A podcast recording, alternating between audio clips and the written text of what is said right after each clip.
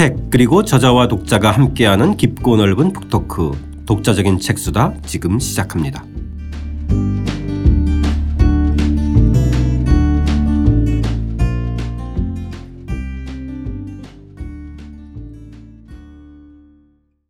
배국인 교수와 함께하는 한국의 근대 읽기 번안사회 일부 제국의 번안과 식민지 오늘 4장입니다. 교육 치거에서 국민교육 현장으로 편 시작하겠습니다. 저는 책 만든 사람 김학원입니다. 안녕하세요. 포근이 형 박태근입니다. 번안사회 저자 백욱인입니다. 자 오늘의 주제는 교육인데요. 사실 한국 사회에서 교육 문제만큼 어, 뾰족한 대답도 없고 혹자는 또 이 정치인들의 무덤이라고 하는데 어, 다른 분야는 좀 나름대로 진보한 것 같은데 교육 분야는 나아졌다 이런 얘기를 하기가 참 힘든 것 같아요. 교육 문제는 사실 굉장히 복합적이고 네.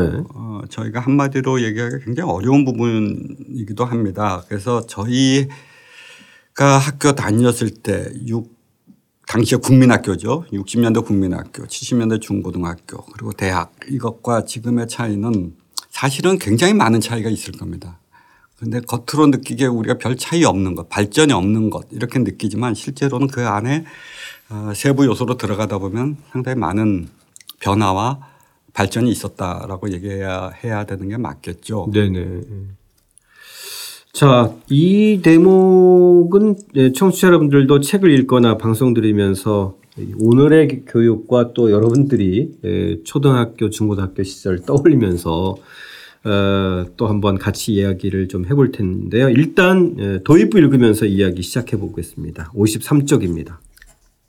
1890년에 천황의 이름으로 발표된 교육 칙어는 충효로 이루어진 일본식 근대 교육의 일그러진 봉건성을 보여준다. 1889년에 공포된 천황제를 근간으로 하는 메이지 헌법과 교육 칙어가 결합되면서 일본의 근대화 봉건은 기이한 모습으로 절충되었다. 교육 칙어는 교육의 연원을 충과 효에서 찾고 국체를 정화해 천황의 충량한 신민 되기를 강요하는 봉건성을 근간으로 하고 있다. 이러한 일본식 근대 교육은 1968년에 우리나라에서 국민 교육 헌장으로 번안되어 되살아난다. 박정희는 일본의 교육 치거와 군인 치규를 흉내내어 국민 교육 헌장과 군인 복무 규율을 자신의 이름으로 제정했다.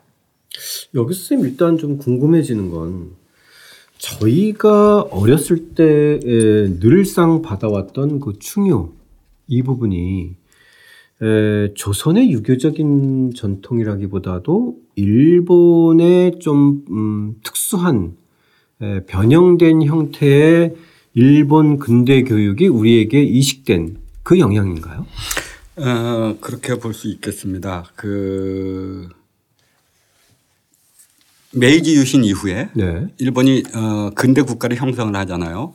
그러면 그 메이지 유신 이전에 있던 봉건적 체제를 근대적인 국가 체제로 형성을 하려면 국가와 국민이 만들어져야 되잖아요. 네네. 이그 막번에 의해서 여러 가지 그 분산된 봉건 봉건제를 하나의 그 중앙 집중제로 만들고 그다음에 근대적인 국가와 국민을 만들어내 의도적으로 창출해야 되는 그런 틀에서 메이지 유신이 시작되었고 그러려면 시급하게 어, 그 새로운 어, 봉건적 지배 구조가 아닌 새로운 지배 구조를 규정하는 헌법이 있어야 될 거 아닙니까? 왕정이 아닌 아니고 공화제면 공화제 혹은 뭐 다른 틀 근대 국가를 형성하기 위한 법적 기준 가장 네네. 기본적인 법 이게 헌법 아닙니까? 네네. 그거를 1889년에 천황제를 근간으로 해서 메이지 헌법을 만듭니다. 네, 일종의 이제 입헌 군주제가 그렇죠. 입헌 군주제 로 비유할 수 있겠죠. 일종의 네. 천황이란 아주 독특한 입헌 군제 그렇죠. 군주제죠. 네, 네, 네.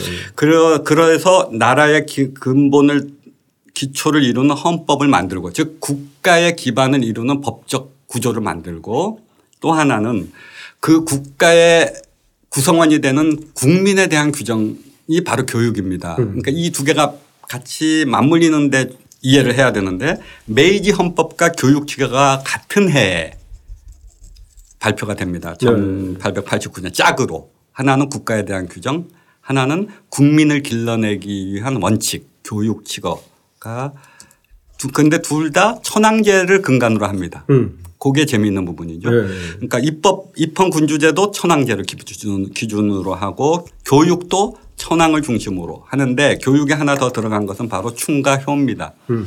충효 그러니까 누구에게 충성하냐면 천황에 충성하고 그거를 다시 가부장적인 틀에서의 유비를 통해서 효와 결합시켜서 기존의 유교에 있던 충효라는 틀을 천황제식으로 번안을 한 것입니다. 아.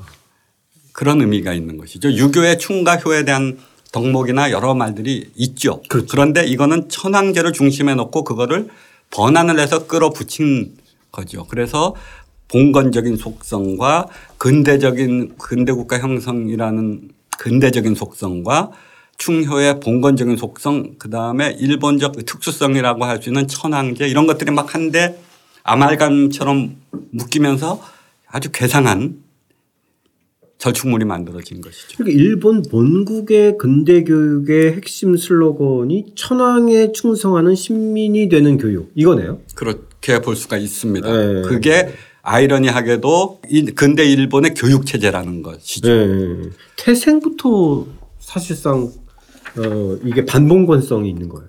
반봉건성이죠. 반은 봉건성이고 네. 나머지 반은 근대성. 그러니까 네. 반반씩 결합된. 그래서 우리가 식민지 체제를 흔히 식민지 반봉건제라고 부르지 않습니까? 네네.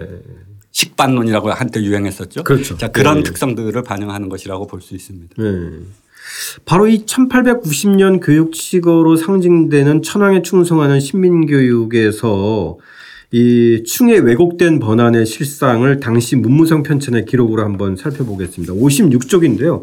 이 대목은 선생님께서 좀 설명해 주시고 직접 한번 좀 소개해 주셨으면 좋겠어요.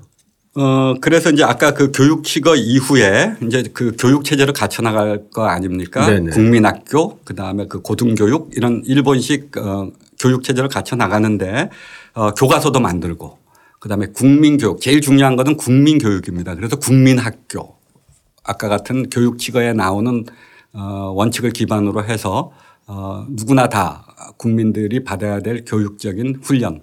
그래서 우리가 흔히 그걸 규율 규율 국가라고 하지 않습니까? 네. 규율에 입각한 그 통제 에, 이런 체제를 근대 국가의 일본식 근대 국가의 틀을 통해서 만들어 나갑니다. 그래서 이 부분은 1937년에 에, 국채의 본의라는 그 제목으로 발표한 것인데 네. 이들이 어떻게 국채 나라의 그 몸을 생각했는가 그리고 교육을 어떻게 생각했는가를 잘 보여주는 그런 글입니다.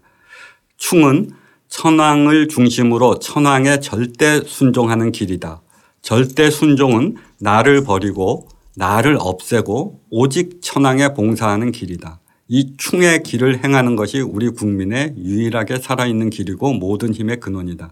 천황을 위해서 신명을 바치는 것은 소위 자기 희생이 아니고 소화를 버려서 위대한 천황의 위강을 살고 국민으로서의 참 생명을 발휘하는 까닭이다. 그러니까 이런 국채의 본이라는 글에서 볼 수 있듯이 국가와 천황을 일체화시키고 처- 어, 일체화된 국가와 천황의 신민으로서 자기 희생이 아닌 소화를 버리고 합체시키려고 하는 국민적 욕구를 창출해내는 이런 그 일본식 천황제의 핵심적 교육이 담겨 있는 글입니다. 그러니까 이게 이제 식민지 교육 정책이 아니라 일본의 근대 교육의 핵심 지침인 거죠. 맞습니다. 이거는 식민지에 대한 지침뿐만이 아니고 네. 일본 국채의 본입니다. 그러니까 일본 자체가 식민 지금으로 따지면 일본 교육부에서의 교육 지침인 그렇, 거죠. 그렇게 볼, 등치로 볼 수 있죠. 네. 그리고 당시에 많은 수신 교과서라는 게 있죠. 네네. 수신 몸과 마음을 수련해서 닦음. 그러니까 이후에 우리는 그 과목이 뭐가 됐죠? 수신 교과서가 도덕. 도덕. 네. 수신 으로 이- 그다음에 도덕으로 이름만 바뀌었지만 그대로 연장이 되는데 수신의 가장 중요한 그 목적은 천황에 봉사하고 충성하는 그렇게 그러려면 어떻게 하는가. 물론 여기서 천황은 국가와 등치입니다. 네네. 그래서 국가주의적 어, 교육의 기본 틀이 갖춰졌고 이거는 일본 국민들의 교육에 그대로 적용됐던 것이고 네. 이것이 그대로 식민지 조선으로 적용이 됩니다. 한국 식민화 정책. 그래서 여기 이제 하나 더 붙죠. 그래서 한국 식민화 정책으로 연결이 되는 것입니다. 예. 저는 이 대목을 보고 정말 좀 소름이 끼친 끼쳤는데 처음 선생님이 그 봤을 때 왜냐면은 에, 저희가 충의 개념을 네. 에, 조선이나 아니면 또 그 중국의 어, 뭐 논어나 유교에 보면 말 그대로 이제 그, 그 가운데 중 마음심 이래서 자기의 내심에서 우러나오는 어떤 그런 자기 수양의 어떤 중심과 균형을 잃지 않는 마음인데 이것이 왜 어쩌다가 이게 에, 국가와 부모에게 충성하는 걸로 특히 여기 보면 절대 순종의 길 이렇게 명시돼 있잖아요. 네. 근데 이게 저는 아 이게 일본 근대 교육의 핵심이고 이것이 우리 식민지 교육의 핵심이었다라고 하는 측면에서 봤을 때 충의 개념이 완전히 왜곡된 대표적인 사례예요. 왜곡됐을 수도 있고 네네. 그들이 당, 자기들의 맥락에 따라서 새롭게 만든 번안의 일본식 적극적 번안의 아, 예, 에, 틀이라고 볼 수도 있겠죠. 네네. 그리고 사실은 충이라는 것이 봉건 시대의 기본 윤리 아닙니까? 네. 어, 조선 시대나 혹은 그 왕권에 의한 굉장히 봉건적인 요소들이 강하게 갖는 것이고 하지만 절대 순종은 아니잖아요. 물론입니다. 네네. 그리고 그 아, 그- 항상 거- 거기에 간하고 뭐 네, 맞습니다. 네, 거기에 견제하고 왜곡이 있는 거죠. 네네. 그래서 충, 비, 어, 군주에 충성하는 의미에서의 충도 있지만 퇴계나 그 밖에 다른 유학자들이 해석하는 충은 아까도 말씀해, 아, 잠깐 말씀하셨지만 그런 그 흔들리지 않는 자기 중심적인 마음이라든가 어떤 그 수양의 의미라든가 여러 가지 것을 담고 있는데 그렇죠. 그런 것들을 일단 다 단절시키고 천황에 대한 절대 충성이라는 틀로 재해석을 한 거고 그것이 마치 또 전통적인 윤리를 이어가는 것처럼 혼돈을 주, 주어버린 거죠. 네네. 또 한 가지 추가되는 게 일본 본국의 교육 그 방침 중에 하나가 입신 교육, 입신 출세를 위한 어, 수신 교육. 예. 요게 또 강점기 식민지 소선에 또 한편 영향을 미친 건데 네. 자, 요 대목도 한번 읽어보겠습니다. 57쪽입니다. 입신 수양주의는 식민지 교육에도 널리 침투해 조선에도 영향을 끼쳤다. 자기가 인간으로서의 수양을 쌓아두지 않으면 결코 손님에게 만족을 주는 장사라고는 할 수 없다. 라는 기사가 나고 시인 모윤숙은 깨끗하고 굳세고 광명한 생활을 하고 무질서하고 혼란한 생활 의식을 벗어나려면 자기 내부적 수양이 필요하다라고 말하기도 했다. 동아일보에는 편지 잘 쓰면 입신 출세가 빨라. 입신 출세는 중학생부터 준비해야. 라는 입신 출세를 빙자한 책 광고가 지면 가득 실렸다. 식민지 교육이 만든 입신 수양주의는 해방 이후에도 대학 입시와 고시를 통해 지속되었다. 음. 입신 출세는 중학생부터 준비해. 이거 조기교육 선행학습하고 너무 다른데 지금하고의 차이는 지금 초등학교부터잖아요, 그렇죠? 낯, 낯선 문구가 아니죠. 네네네. 아 글쓰기는 예전이나 지금이나 출세가 빠른 길이네요, 그렇죠? 요즘은 좀 아닌 것 같아요. 요즘 글쓰기에서 출세합니까? 아니죠. 아, 당시에는 상당히 중요했나 봐요, 그렇죠? 네. 어쨌든 이 큰 틀에서는 에, 이제 그 천황의 에, 에, 복종하는 신민교육과 함께 또 한편으로는 입신 수양주의가 하나의 또 보조적인 흐름 이렇게 이해하면 되겠네요. 네. 이게 재미있는 것이 아까 우리가 말, 어, 얘기 나눴듯이 충효라는 덕목이 천황과 결합되어서 어, 국민을 규율 국가적인 틀에서의 복종하는 국민을 형성해내는 봉건적 반봉건적 틀이었다면 입신 수양주의는 약간 변형된 현실을 반영한 출세주의입니다. 네. 자본주의적인 요소가 여기는 이- 이제 침투하겠죠. 음. 앞에 게 봉건적 요소라면 충효가 교묘하게 자기 수양이라는 덕목은 변화하는 자본주의 내에서의 자기 개발 논리로 확장이 됩니다. 네. 마치 최근 더 두드러지게 드러나는 신자유주의에서의 자기 개발 논리 있지 않습니까? 아, 예, 예. 그와 상당히 유사한 그러니까 자본주의적인 그런 요소들을 자기 담고 개발 있습니다. 그러니까 약간 좀 긍정적인 것 같아요. 그렇죠? 앞에서 같은 얘기를 하더라도 입신 출세 그러면 뭔가 좀 하, 자기만 생각하는 출세 지향적인 것 같고 자기 개발 그러니까 아마도 입신 출세라는 말은 그 과거제와 연관돼서 봉건 시대, 에, 왕정 시대의 입신 그리고 유교적인 덕목에서 입신 양명. 예, 입신 양명이라는 틀을 가져왔고 네네. 그러기 위해서는 자기 수양, 네 노력이 필요하다. 아, 예. 이런 이런 거 쌓아라. 영어도 배우고 어 중학교 때부터 준비하고 자 이런 이런 이제 수양의 의미가 결합해서 만들어진 입신양명이 입신 수양으로 바뀐 거죠. 네.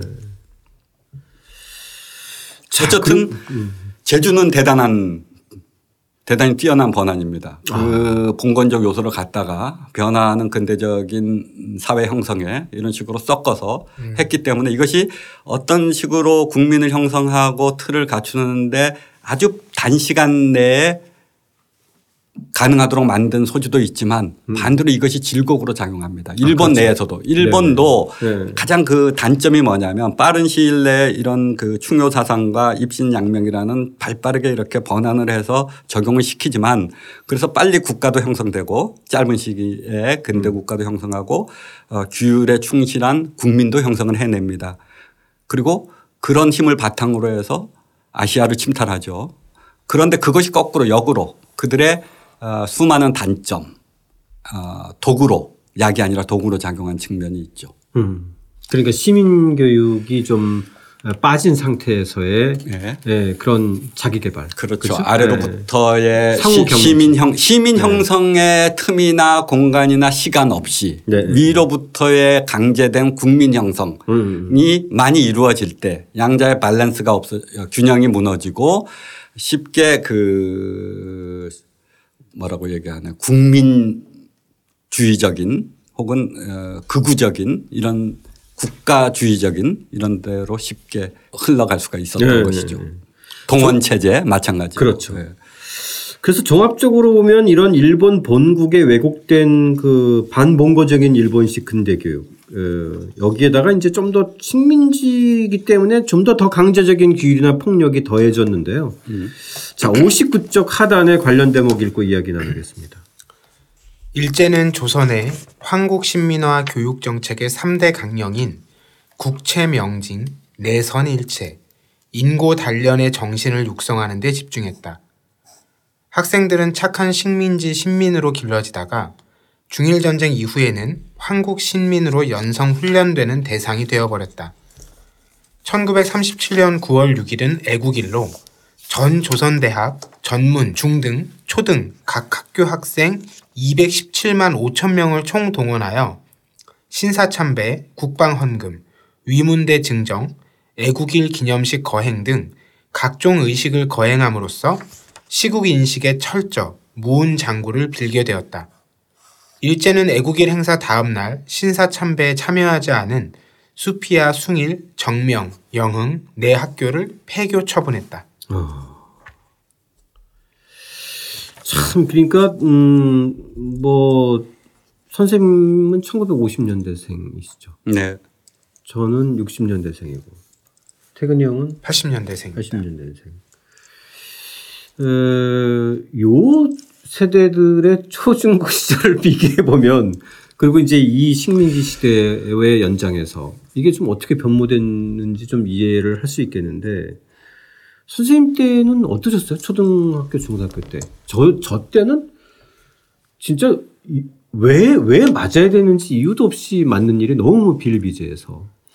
그 우리 교육에 깃든 식민지 유산이라고 할까요? 네. 혹은 그 유재라고 할까요? 이런 것들은 뭐냐면 규율주의적인 교육입니다. 음. 그러니까 폭력을 수반한 규율주의적인 교육. 아, 폭력을 수반한 규율. 구- 규율주의. 그러니까 규율주의. 굉장히 무식한 거죠. 네.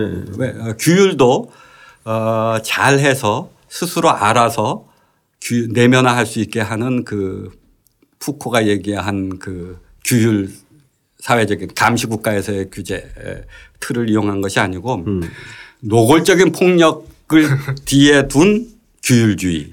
그러니까 이런 이게 좀 다른 거예요. 네. 그냥 막 사람을 교실에서 다른 학생이 보는 앞에서 폭력을 행사해서 다른 학생들이 겁을 먹어갖고 그 규율을 쫓지 않으면 안 되게 만드는 것. 네네. 그거는 60년대 교실 현장에서도 볼 수가 있었고 국가 사회에서도 볼 수가 있었죠. 마구 잡이 패고 반공의 이름으로 잡아 가두고 처형하고 이런 국가적 차원에서 이루어지는 처벌과 교육 현장에서 이루어지는 처벌이 전부 다 노골적 폭력을 뒤에 둔 규율로의 통합, 흡수 이런 체제잖아요. 네네. 그것이 교육과 국가 체제 모두에서 일관되게 적용되었다. 네. 이렇게 볼 수가 있는 것이고 네. 특히 식민지에서는 아까 얘기한 그 일본식 교육 틀이 식민지에 적용이 되면 더욱더 강고한 폭력을 뒷받침한 그런 규율 체제가 돼버립니다. 본국보다 더 강력하죠. 왜냐하면 식민지라는 억압적 지배 구조를 유지시키기 위해서는 더욱더 강력한 폭력을 배경으로 한 폭력이 정당화되는 일상화되고 그죠? 그렇죠. 지배 어, 체제를 폭력으로 디- 일단 뒷받침하는 경찰 국가적인 차원이 훨씬 강력한 것이 되죠. 왜냐하면 아래로부터의 내부적인 합의에 기반하지 않았기 때문에 마찬가지로 1960년대 구테타에 의한 박정희 정권도 아래로부터의 어, 합의에 기반한 국가 체제가 아니었기 때문에 이런 틀들을 그대로 가져와서 활용하기에 굉장히 좋은 조건이었다라고 보여집니다. 그런데 일제가 한 내선 일체, 인고 단련, 착한 신민 혹은 60년대로 오면 국가가 시키는 대로 근대화를 위해서 열심히 일하고 따르는 국민 자 이런 틀로 다 이어지게 되는 것이죠. 네.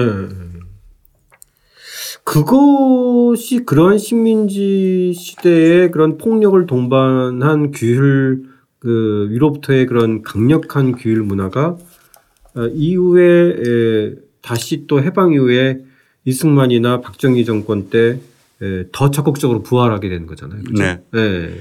그 그래서 어 국민에 대한 규율은 두 가지 차원에서 이루어지는데 하나는 몸에 대한 규율, 네. 하나는 정신에 대한 규율입니다. 네. 그런데 한국 교육 체제에서는 몸을 기반으로 한 정신에 대한 규율, 그러니까 이 신체형이 많아요. 음. 아까 말씀하신 대로 막 때린다든지 네네네. 아, 그걸로 규율을 잡는 거죠. 일단 여러 어, 그 규율부라는 것도 있었잖아요. 그렇죠. 그런 것들은 처벌을 통한 신체에 대한 처벌을 통한 정신의 규율을 잡는 것이죠. 가장 대표적인 기구가 어딥니까?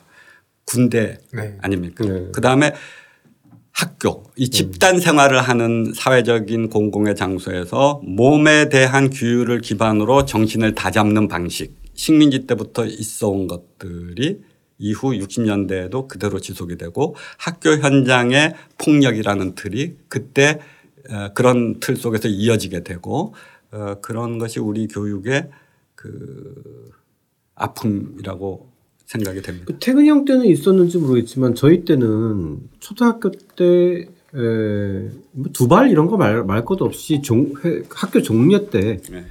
에, 손톱 손 내밀라 그래서 손톱 검사. 그렇죠. 그래서 손톱이 길거나 때가 끼거나 그러면 이 그 정말 딱딱한 그 얇은 몽둥이로 그냥 손바닥만한 마- 손바닥만이 아니라 그 손 손등 위를 맞았단 말이에요. 여성생님은 대자로 때립니다. 아. 그, 그리고 그 고등학교 때는 왜 그렇게 교련 선생님들은 다 해병대 출신인지 전, 전 고등학교에 개병대 선생은 한 명씩 있어서 일단은 맞고 시작했잖아요. 그때는 진짜 왜 맞는지 모르고 그냥, 예, 교련 시간만 되면 일단, 예, 줄바따를 맞고 나서야 이제 시작을 했는데 저는 아무리 생각해도 왜 그때 맞았는지 기억이 없어요, 기억이. 그 지금 얘기한 대로 손톱 검사라든지 네. 그 손등 특히 겨울에 막 트지 않습니까? 손등에 낀 때 검사라든지 어떤 때는 뭐 이, 이 그런 것들이 다 신체에 대한 어, 규율이잖아요. 그래서 국가가 근대 국가가 행사하는 그 자기 인민들에 대한 위생 인구를 유지해서 국민을 형성해야 되기 때문에 신체를 장악하는 게 대단히 중요합니다. 건강, 네. 신체 그들의 그 건강한 신체를 가진 어, 국민의 육성 이런 것들이 교육의 기본이 되는 것이고 그걸 통해서 어, 자신들이 필요로 하는 어떤 방향, 도덕 그것을 위해서 필요로 하는 여러 가지 수단들을 교육하는 이런 것들이 결합이 돼서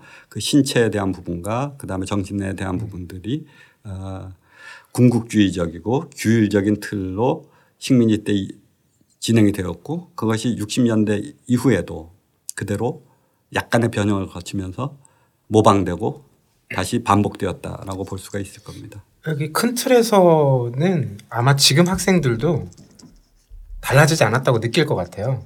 왜냐하면 뭐 두발 자유화가 여전히 뭐 최근에서야 이제 조희연 교육감 얘기가 음. 나오고 했는데 자유롭지 않잖아요 여전히. 네. 그런 것들이 계속 유지되고 있는 상황이고 어, 정도의 차이는 있겠지만 큰 맥락에서는 아마 크게 다르지 않은 경험으로 본인들의 경험을 얘기할 것 같아요. 저도 지금 두 분 말씀 들었지만 저도 뭐 국민학교를 졸업했거든요. 아. 뭐 남중 다니면서 맞는 게 예사한 일이었고. 아 그때까지 그랬어요? 네. 1980년대생이면은 1990년대라는 거 아니에요? 그렇죠. 그죠? 뭐 매주 월요일 애국조회 하고 몇천 음. 명이 모여서 음. 고등학교 때 교련 시간에 저희는 이제 총을 들진 않았지만 제식 훈련을 받았죠.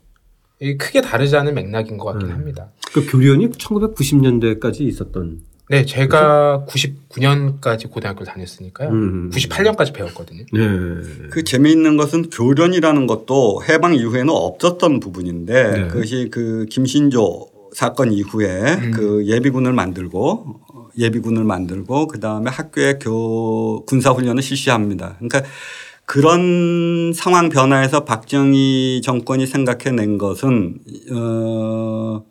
어이 고등학교에도 군사 교육이 필요하다. 어떻게 할까? 딱 너무나 좋은 그 모델이 있는 거예요. 그 식민지 시대에. 어, 그 중일 전쟁 이후 일본이 펼쳤던 그런 병영 국가와 그런 훈련 체제를 그대로 모방해서 다시 번안해서 가져온 것이죠. 상당히 유사한 차원이 많습니다. 예. 국기에 대한 맹세라든지 교련 과목이라든지 그때 우리가 배웠던 승공통일의 길이라든지 대상이 공산주의로만 바뀌었을 뿐이지 식민지 시대에 일제가 했던 것 과 굉장히 그 구조적으로 유사한 그런 차원이 있었고 너무 딱딱한 얘기만 해서 제가 재밌는 일화를 하나 얘기해 드리면 네.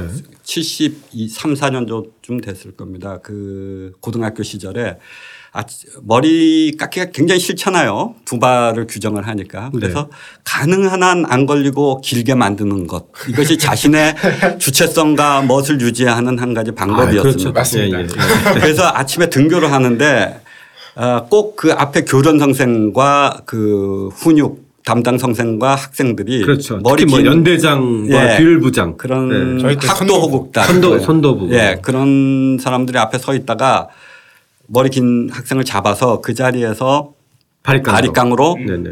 소위 고속도로라는 것을 굉장히 그러니까 폭력적이고 네. 노골적인 폭력을 행사하는 것이고 이런 것들이죠. 그래서 제가 이제 아침에 일찍 가다가 일찍 가면 없기 때문에 시작하기 전에 학교를 들어가야 될 거 아닙니까? 제 네. 때는 일찍 간다고 갔는데 제일 먼저 걸린 거예요. 그래서 그 그때 그 교련 선생님이신데 굉장히 무섭고 아까 얘기한 대로 많이 때리고 그랬어요.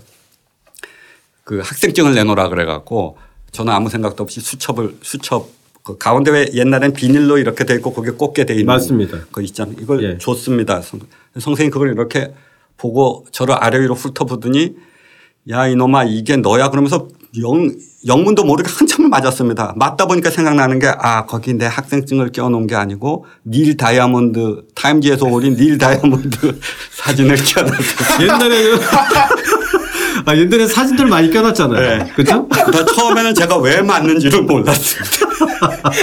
아 마주치세 했네요. 근데 정당한 거죠. 그게 저는 아니었으니까. 아, 그렇죠. 예. 그렇다고 그렇게 때리면 됩니까? 맞아요. 예.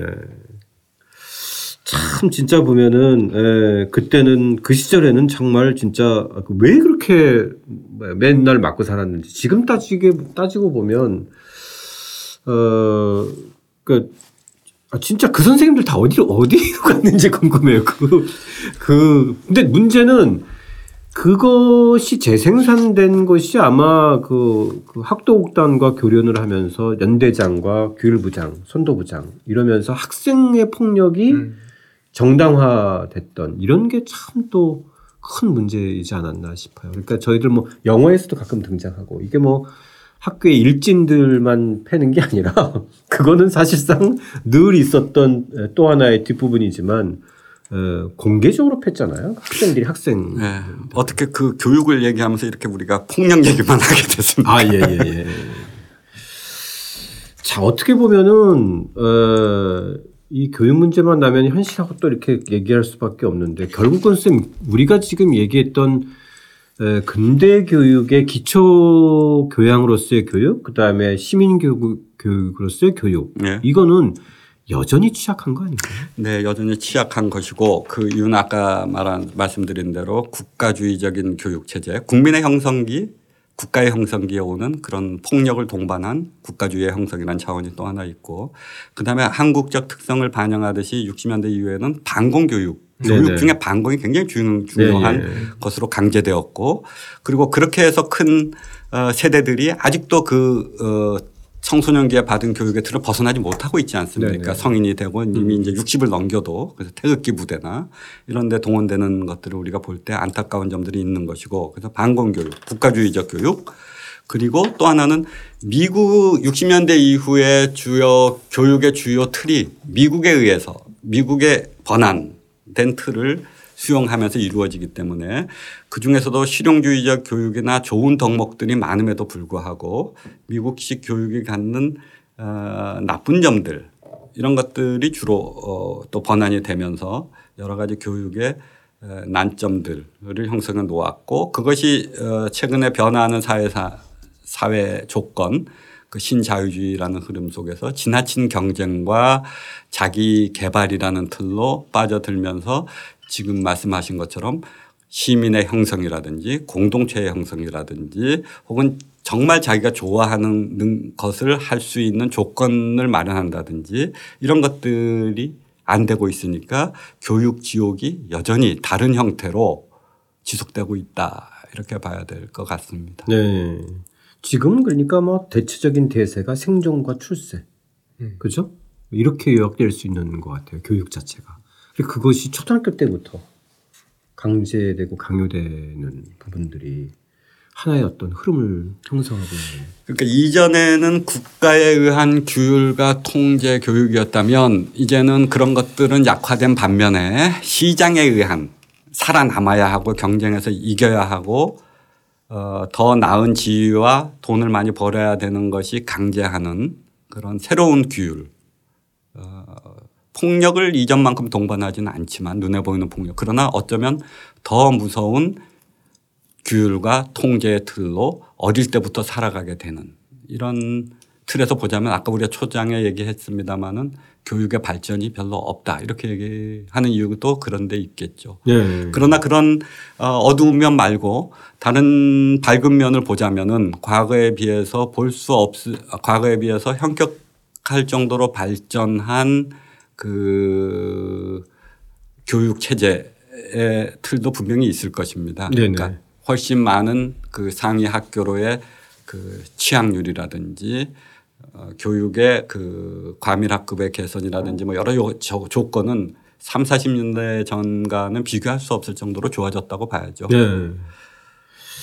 자, 배국인 교수와 함께하는 한국의 근대 읽기 번안 사회 오늘 교육편이었는데요.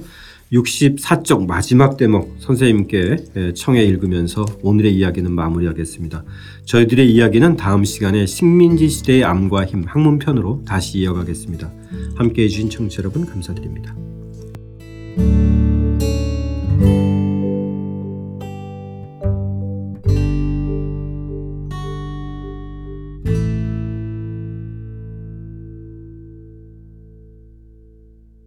메이지 교육 직어의 충성하는 신민은 1960년대 근대화 시기에 순종적이고 훈련된 국민으로 되살아났고 이는 싸우면서 일하는 반공 국민을 만들었다.